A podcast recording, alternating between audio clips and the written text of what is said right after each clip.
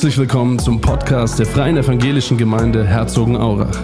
Wir freuen uns, dass du auf diesem Weg am Gemeindeleben teilnimmst. Wir wünschen dir jetzt eine spannende Zeit.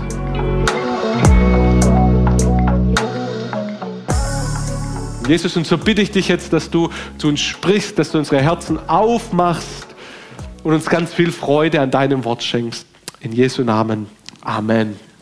Amen. Heute ist ein ganz besonderer Sonntag, ähm, der in, Invocavit Sonntag. Ja, habt alle gewusst, oder? Invocavit.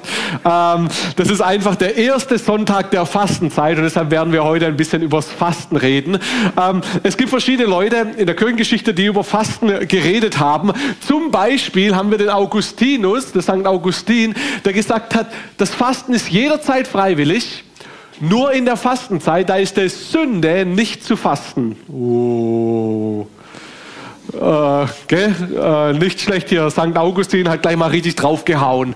Ähm, und äh, dann haben wir aber St. den Kal Johannes Calvin zum Beispiel, der sagt, Fasten ist ein abergläubiges Ritual. Ähm, äh, Calvin sagt, Christus hat nicht wiederholt gefastet, sondern nur einmal, als er sich auf die Verkündigung des, des Evangeliums vorbereitete. Deshalb sollen wir also auch nicht öfters fasten, sagt äh, Calvin.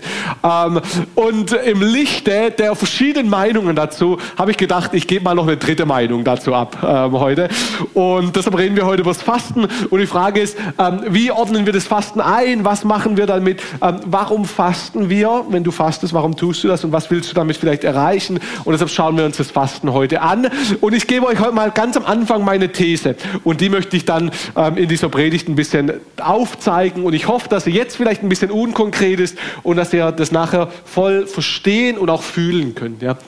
Meine These ist, Fasten bietet die Möglichkeit, Einheit mit Jesus zu erleben. Fasten bietet die Möglichkeit, Einheit mit Jesus zu erleben.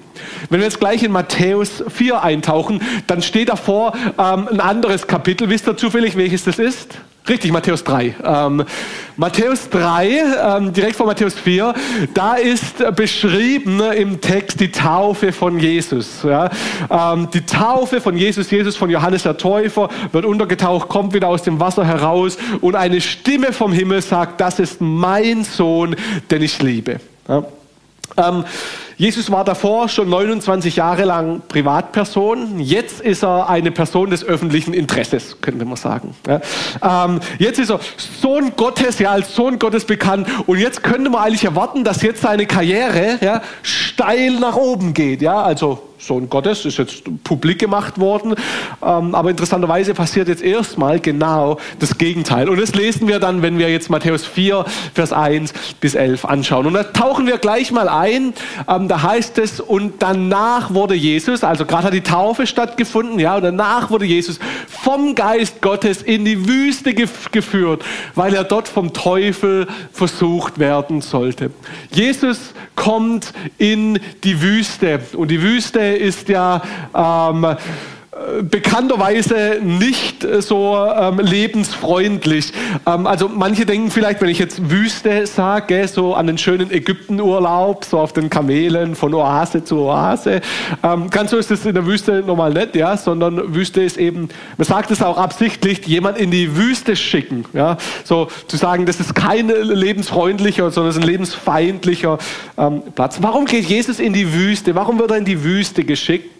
Ich glaube, wenn wir Wüste lesen als neutestamentlichen Christen, dann müssen wir immer mal zurück in die Tanach, ins Alte Testament schauen, weil dort haben die Israeliten sehr, sehr viel Zeit in der Wüste verbracht. Okay? Wir kriegen also durch diese Wüste, Wüstenerfahrung schon vielleicht mal einen Hinweis, dass wir da eine Verbindung mit Israel im Alten Testament machen sollten. Und wir kriegen gleich noch einen weiteren Hinweis, dass wir das machen sollten. Und zwar, wenn wir den Text weiterlesen, da heißt es, nachdem er 40 Tage und Nächte gefastet hatte, war er sehr hungrig. Ähm, 40 ist in der, in der Bibel eine Zahl, die immer wieder benutzt wird, und zwar eine Zahl der Prüfung und der Vorbereitung.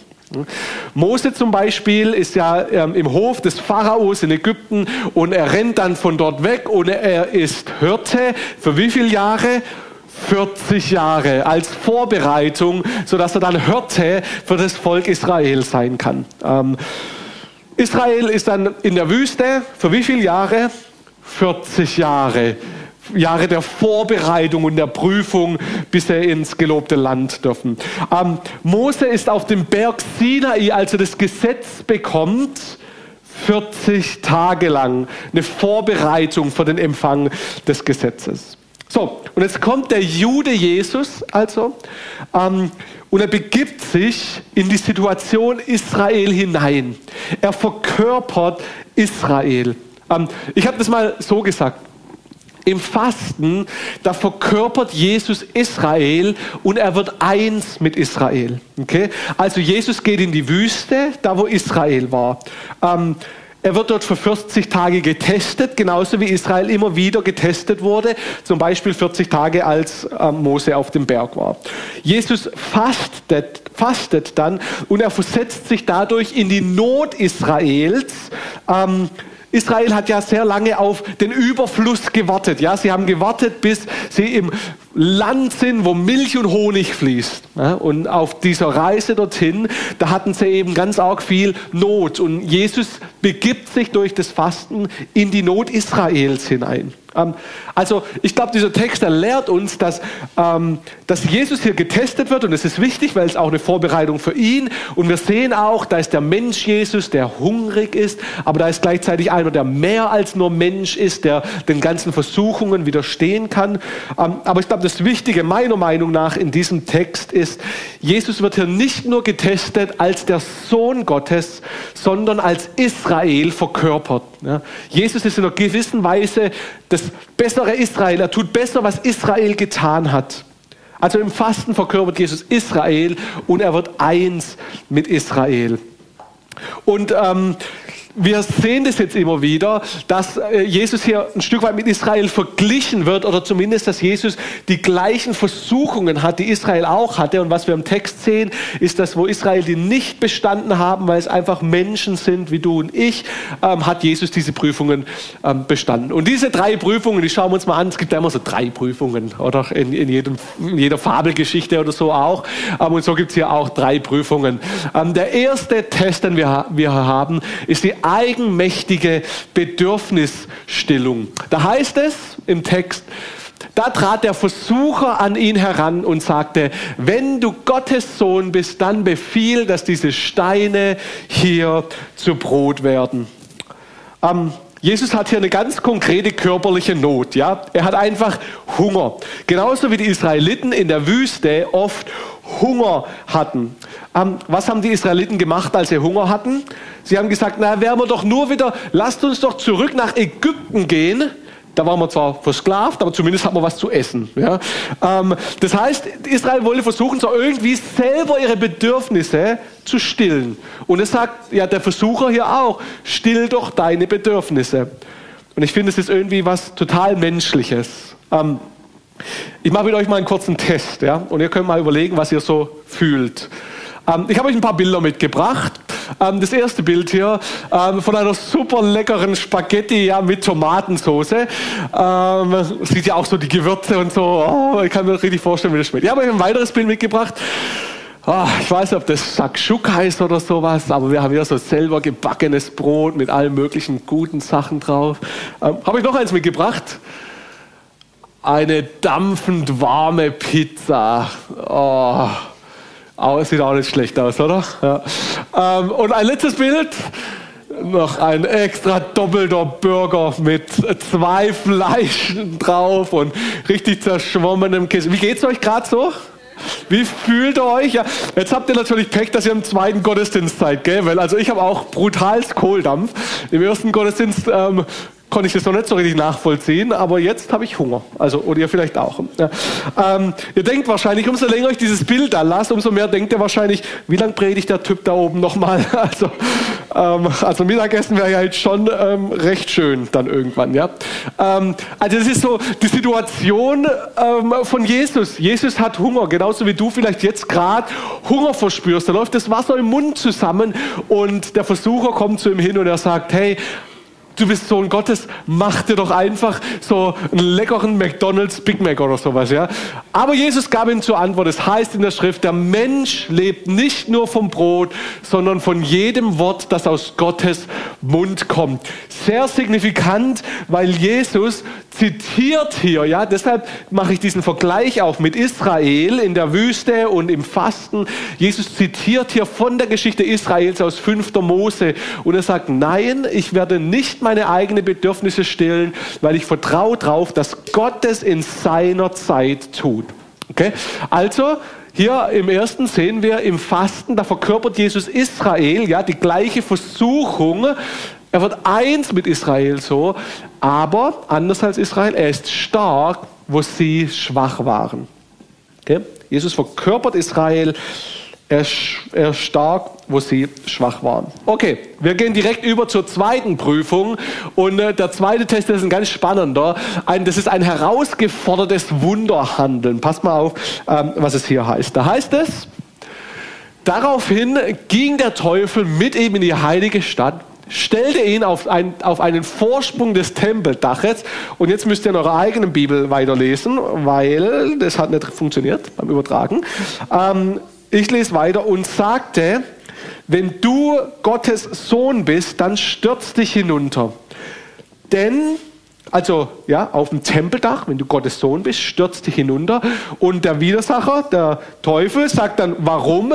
Naja, ich habe hier einen Bibelvers dafür, dass du jetzt um Wunder bitten musst, wie auch immer. Ja, und er sagt, er wird dir seine Engel schicken. Also der Teufel sagt, und es heißt in der Schrift, er wird dir seine Engel schicken. Sie werden dich auf ihren Händen tragen, damit du mit deinem Fuß nicht an einen Stein stößt. Teufel sagt, in der Bibel steht doch, mach's doch, ja, spring doch einfach und Gott wird sein Wunder tun, er wird was für dich tun. Also ähm, hier, wird, ist, hier wird Jesus nicht nur versucht, seine Bedürfnisse selbst zu stillen, wie die Israeliten zurück nach Ägypten zu gehen, ähm, sondern Wunderhandlungen von Gott zu erzwingen. Ähm, und dieser Abschnitt hier, der nimmt uns direkt mit zu 2. Mose 17, Vers ähm, 17, Vers 1 bis 7, ähm, komme ich gleich drauf, warum. 2. Mose 17, Vers 1 bis 7 ist die Geschichte, Israel hat kein Wasser, mal wieder in der Wüste, ja. Und anstatt auf Gott zu vertrauen, gehen die Israeliten hin zu Mose und sagen, hey, kein Wasser, ich habe Durst, gib uns mal, mach mal. Ja? Und Mose macht ihnen dann letzten Endes, Gott durch Mose macht ihnen ähm, Wasser. Ja? Das heißt, sie sind wütend und sie sagen, Gott muss doch jetzt sich um uns kümmern und muss doch jetzt ein Wunder tun und hier uns Wasser bringen. Ähm, er ist doch der, der Gott des mehr als genugs. Oder? Ähm, und was ist jetzt, wenn wir zu wenig Wasser haben? Ähm, hier wird also, hier, also die Versuchung hier ist, Gottes Wunderhandeln zu erzwingen. Jesus wurde übrigens öfters so versucht, ja, als Jesus am Kreuz hing. Da sind die Leute an ihm vorbeigelaufen und haben gesagt, hey, wenn du Sohn Gottes bist, dann tu doch ein Wunder und steig doch einfach vom Kreuz runter. Ja, also immer wieder dieses, tu doch Wunder, mach doch was, ja, du kannst doch. Ähm, Gott prüfen, Wundertat ähm, herausfordern wollen. Ähm, übrigens gibt es auch in der Apostelgeschichte 8, da gibt es den, den Zauberer Simon Magus, von dem wir da berichtet. Ähm, und er sieht, dass die Aposteln so Wunder tun und Hände auflegen und dann kriegen Menschen den Heiligen Geist und, ähm, und, und, dieser Simon Magus, der geht zu den Aposteln hin und er sagt, hey, ich hätte hier einen Zwanziger für euch, ähm, könnt ihr mir das denn auch geben? So. Also der will sich dieses apostolische Amt des Wundertuns einkaufen. Ja? Und ähm, also auch er wollte Wunderhandlungen tun. Und interessanterweise gibt es einen späteren außerbiblischen Text von diesem Simon Magus, wo er von sich selber sagt, und ich war auf einem Berg gestanden und ich habe mich heruntergestürzt und die Engel Gottes haben mich gefangen. Ja? Also hier die Parallele zum Text wieder. Da sagt einer, naja, ich habe das gemacht, super, Gott tut Wunder und handelt Wunder und so weiter. Jesus aber entgegnete, in der Schrift heißt es auch, spannend, oder? Jetzt haben wir hier Schrift gegen Schrift. Ja, beide argumentieren irgendwie mit der Schrift. Das ist ja fast wie in der Kirche. Ähm, du sollst den Herrn, deinen Gott, nicht herausfordern. Ja? Du sollst den Herrn, deinen Gott, nicht herausfordern. Also, der Teufel hat ein Bibelzitat gebracht und hat gesagt, hey, schaff dir doch ein Wunder durch Gott, ja? Prüf ihn mal. Und Jesus sagt, hey, das steht aber auch hier. Ähm, ich glaube, dass diese zweite Prüfung übrigens ein Wort an unsere Zeit ist, eine, eine Warnung an unsere Zeit. Ähm, wenn ich es mal so sagen kann, würde ich sagen, Wunderhandlungen sind in. Ja? Ähm, das ist gerade was, was gern gemacht wird, nach Wundern gesucht und wir müssen uns doch und das Ganze heißt dann sich nach Gott ausstrecken oder wie auch immer. Vor kurzem habe ich den Satz gehört und der war für mich so, äh, ja, habe ich irgendwie sehr negativ bewegt. Ähm, der Satz hieß, anstatt auf Gott zu warten, müssen wir so, und dann kam die Beschreibung von wegen, so auf die Straße gehen und Wunder tun und alles Mögliche. Ja. Ähm, also man, manche warten auf Gott und es war dann negativ dargestellt. Und, sondern es wurde gesagt, hey, wenn du Gott nicht Wunder handeln siehst im Prinzip, dann bist du zu passiv, dann bist du nicht geistgetauft genug. Du musst ihm doch mehr vertrauen, du musst doch mehr warten. Und wenn du, ähm, und wenn du krank bist, ähm, nimm am besten keine Medizin, sondern stürz dich vom Tempel runter und äh, Gott wird dich dann ja, wird dir dann ja helfen und dich retten. Ja? Ähm, es ist so eine Zeit, wo sich, wo sich so viele Menschen und vor allem in Kirchen, wo man sich nach Wundern sehnt und Gott fast schon so zu Wundern erpressen will. Und da, wo keine Wunder passieren, da ist dann irgendwie Gott nicht oder wie auch immer. Ähm, und deshalb gerade dieser Satz, manche warten nur auf Gott, der ist theologisch so falsch, das könnte gar nicht falscher sein. Ja? Wir, natürlich warten wir auf Gott und genau das ist, was wir doch tun wollen, weil wir tun keine Wunder, sondern Gott tut Wunder und wir können Gott nicht zum Wunder tun, ähm, überreden oder zwingen, dadurch, dass wir uns vom Tempel stürzen, dass er uns auffangen muss. Ja? Ist eine Warnung an unsere Zeit, dieser Text, finde ich. Ähm, wir glauben, dass Gott Wunder tut, aber nicht, dass wir Wunder tun. Ja? Und, und nicht, dass er herausgefordert werden soll oder darf von uns Wunder zu tun. Wir können Wunder nicht produzieren, weil wir was richtig machen oder Gott herausfordern. Ich glaube, das ist ganz wichtig, gerade in unserer Zeit. Ja. Und Jesus hat hier eben auch, das war die, die Versuchung war, mach doch mal ein Wunder. Ja. Und Jesus hat sich dagegen gestellt und er hat gesagt, du sollst den Herrn, deinen Gott, nicht herausfordern. Ähm, Israel hat es getan. Ja? Die Sünde von Israel in ähm, 2. Mose 17 war, dass sie gesagt haben, wir wollen jetzt ein Wunder sehen, wir wollen jetzt Versorgung sehen. Ja? Und zwar jetzt, weil wir haben jetzt Durst. Und ähm, in 5. Mose 6, 16 hier, da heißt es, du sollst den Herrn, deinen Gott, nicht herausfordern, wie ihr ihn in Massa versucht habt. Und Massa ist eben die Geschichte von 2. Mose 17. Ja, also da ist ähm, diese Geschichte her. Jesus kann sich dem widersetzen. Er fällt ja nicht auf das, was vielleicht gerade attraktiv ist, mit Wunder tun und sowas rein, sondern er widersetzt sich. Und deshalb können wir auch hier sagen, im Fasten verkörpert Jesus Israel. Er wird eins mit Israel, aber er ist stark, wo sie schwach waren. Das ist die zweite Prüfung. Und dann haben wir die dritte Prüfung ähm, und die ist die Prüfung der eigensüchtigen Macht. Und die lesen wir jetzt auch gleich durch. Da heißt es, Schließlich ging der Teufel mit ihm auf einen sehr hohen Berg, zeigte ihm alle, Welt, alle Reiche der Welt mit ihrer Herrlichkeit und sagte, das alles will ich dir geben, wenn du dich vor mir niederwirfst und mich anbetest.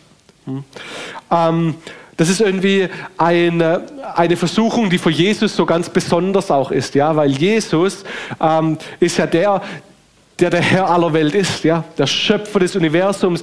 Er ist der, dem versprochen ist, dass die ganze Welt ihn anbeten wird, ja. Und er sagt jetzt hier, hey, du kannst das Ganze kriegen und zwar auf den einfachen Weg, ja. Ähm, jetzt der Weg für dich soll Golgatha sein und Leiden am Kreuz und alles Mögliche und dann Auferstehung und dann kriegst du alles. Der Teufel sagt, ich kann es dir jetzt geben, so ganz schnell und zügig, ja. Wild ist doch besser. So ganz ohne Leiden, so ganz ohne Golgatha, so ganz ohne die schwierigen Jünger, mit denen du dich dann rumtreiben musst.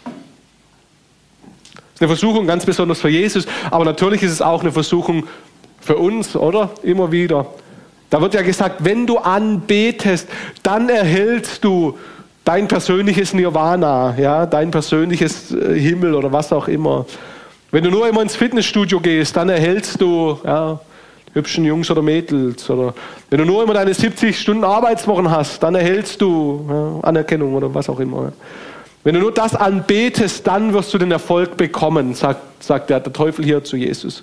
Und Jesus antwortet auch darauf mit einem Bibelzitat, Darauf sagte Jesus zu ihm, weg mit der Satan, denn es heißt in der Schrift. Und wieder zitiert er 5. Mose 6, den Herrn, deinen Gott, sollst du anbeten, ihm allein sollst du dienen.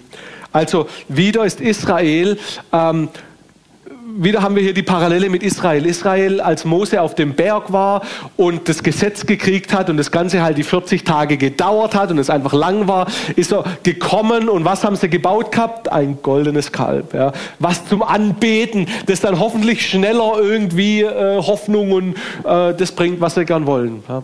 Ähm, und anders als Israel stellt sich Jesus hier dagegen. Er sagt, den Herrn, deinen Gott sollst du anbeten, ihm allein sollst du dienen. Und auch hier können wir also abschließend sagen, ah, äh, und da ließ der Teufel von ihm ab und der Engel kamen zu ihm und dienten ihm. Und jetzt sagen wir ähm, abschließend, ah, da ist der andere Vers, okay. Ähm, im Fasten verkörpert Jesus Israel, er wird eins mit Israel und auch in der dritten Prüfung können wir sagen, er ist stark, wo sie schwach waren. Ähm, Israel wurde ja gerufen, ein Segen zu sein für die ganze Welt, für die, für die Menschheit. Ja? Ähm, und immer mehr wurde klar, dass Israel eben auch nur Menschen sind. Ne? Und ähm, dass auch sie einen Messias brauchen, einen Retter brauchen, jemand, der dort bestehen kann, wo sie nicht bestehen können. Und das ist Jesus geworden, dieser Retter ist Jesus. Und im Fasten, da verkörpert Jesus eben Israel. Ja? Da wird er eins mit Israel und er kann das lösen, was Israel nicht lösen konnte. Und deshalb habe ich für uns heute unsere Anwendung, und jetzt wird es so ein bisschen persönlich auch, ähm, ich glaube, dass unser Fasten genau nicht genau das Gleiche, sondern was Ähnliches tun kann. Und zwar im Fasten. Da verkörpern wir Christus und wir erfahren so Einheit mit ihm. Ich habe es nochmal einfacher gesagt ähm, in einem Satz.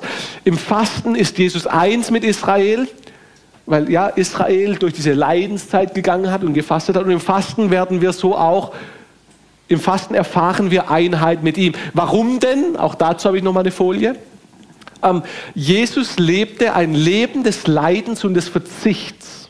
Ja? Und wenn wir ein Leben leben, wo wir auch mal verzichten, ja, wo wir fasten, dann begeben wir uns in einer gewissen Weise in seine Situation rein und können so ihn erleben in einer anderen Art und Weise. Ähm, ich war vor ähm, vielen Jahren habe ich studiert in Israel von Semester und eines der Sachen, was wir gemacht haben, ist, dass wir auf den See Genezareth rausgefahren sind.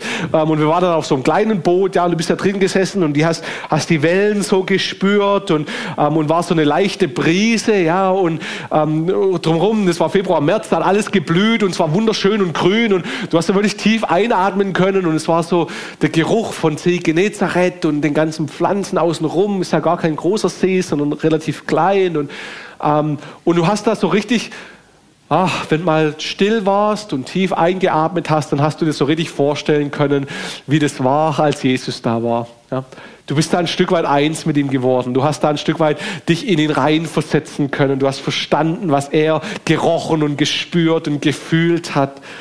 Ähm, und ich glaube, das Fasten macht eben im Prinzip genau das Gleiche. Ja, wir können nicht jedes Jahr mal nach Israel fahren, ähm, aber wir können jedes Jahr fasten. Und im Fasten erleben wir eben den gleichen Verzicht, nicht den gleichen, aber auch einen Verzicht, den Jesus auch erlebt hatte.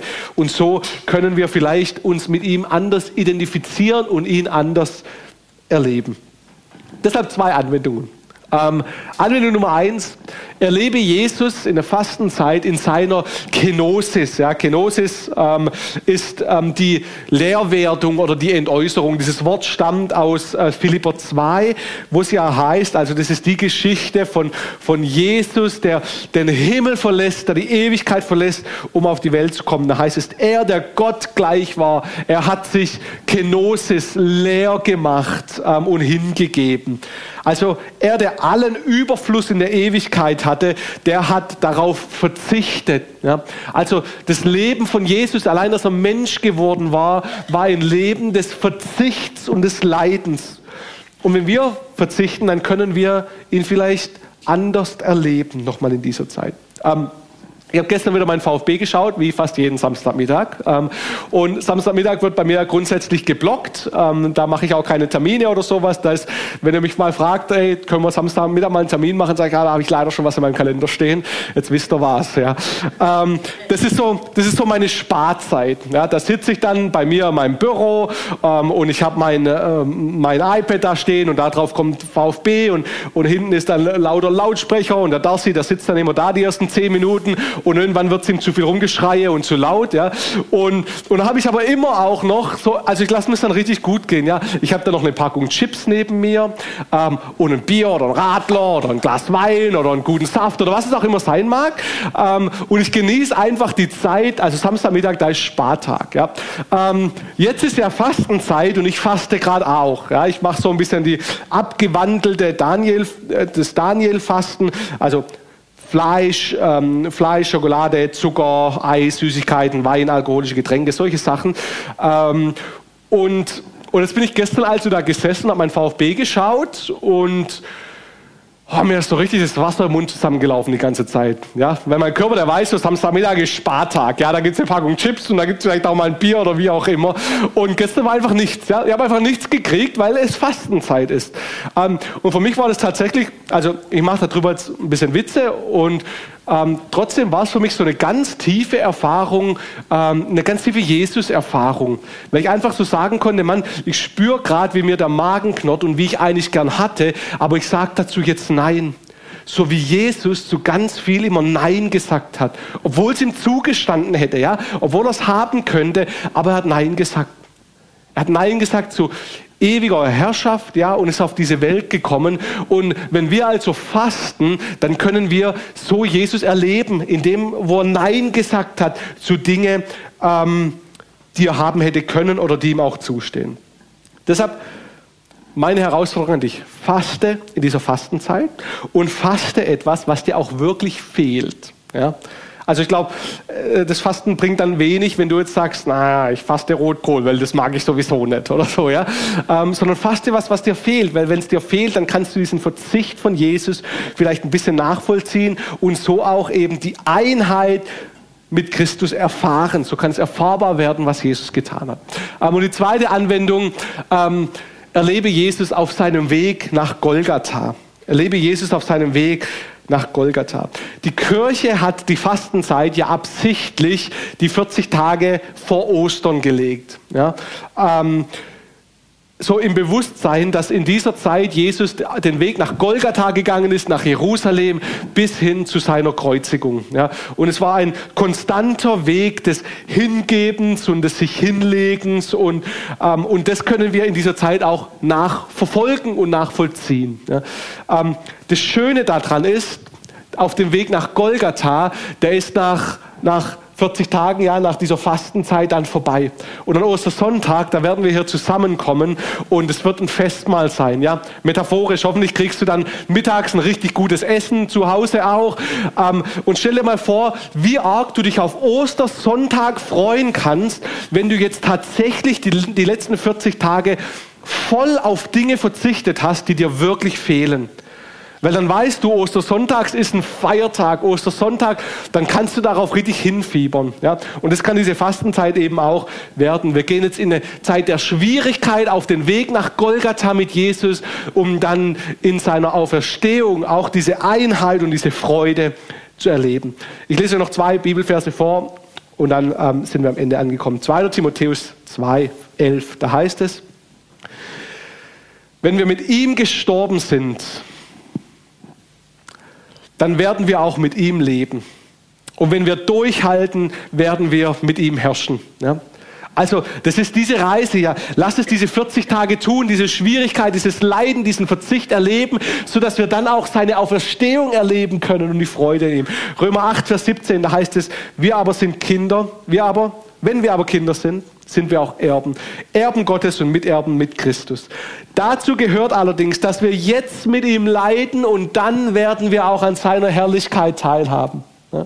40 Tage des Verzichts und dann eine Riesenfreude und ein Fest an Ostern, wo Jesus auferstanden ist. Ähm, ich glaube, wie viel mehr kannst du Einheit in seiner Auferstehung erleben, wenn du jetzt Einheit mit ihm in seinem Verzicht erlebt hast. Und das ist die Möglichkeit, die wir haben ähm, in der Fastenzeit. Ähm, ich werde jetzt beten und dann haben wir eine Zeit der Stille, ähm, wo wir einfach zwei, drei Minuten ähm, jeder nochmal vor Gott kommen kann in dieser, ähm, an diesem Anfang der Fastenzeit. Vielleicht kannst du mal drüber nachdenken, hey, was ist es, worauf ich verzichten will, um diesen Verzicht von Jesus zu erfahren, um diese Einheit mit ihm zu erleben. Ähm, und vielleicht äh, weißt du das schon und du verzichtest schon, dann kannst du jetzt vielleicht einfach mal auf deinen, auf deinen knurrenden Magen hören die nächste nächsten zwei Minuten, ja, und mal überleben, wie Jesus eben auch verzichtet hat und wie auch sein Magen geknurrt hat. Ja, und so kannst du das vielleicht dann auch erleben. Lass uns eine Zeit der Ruhe nehmen.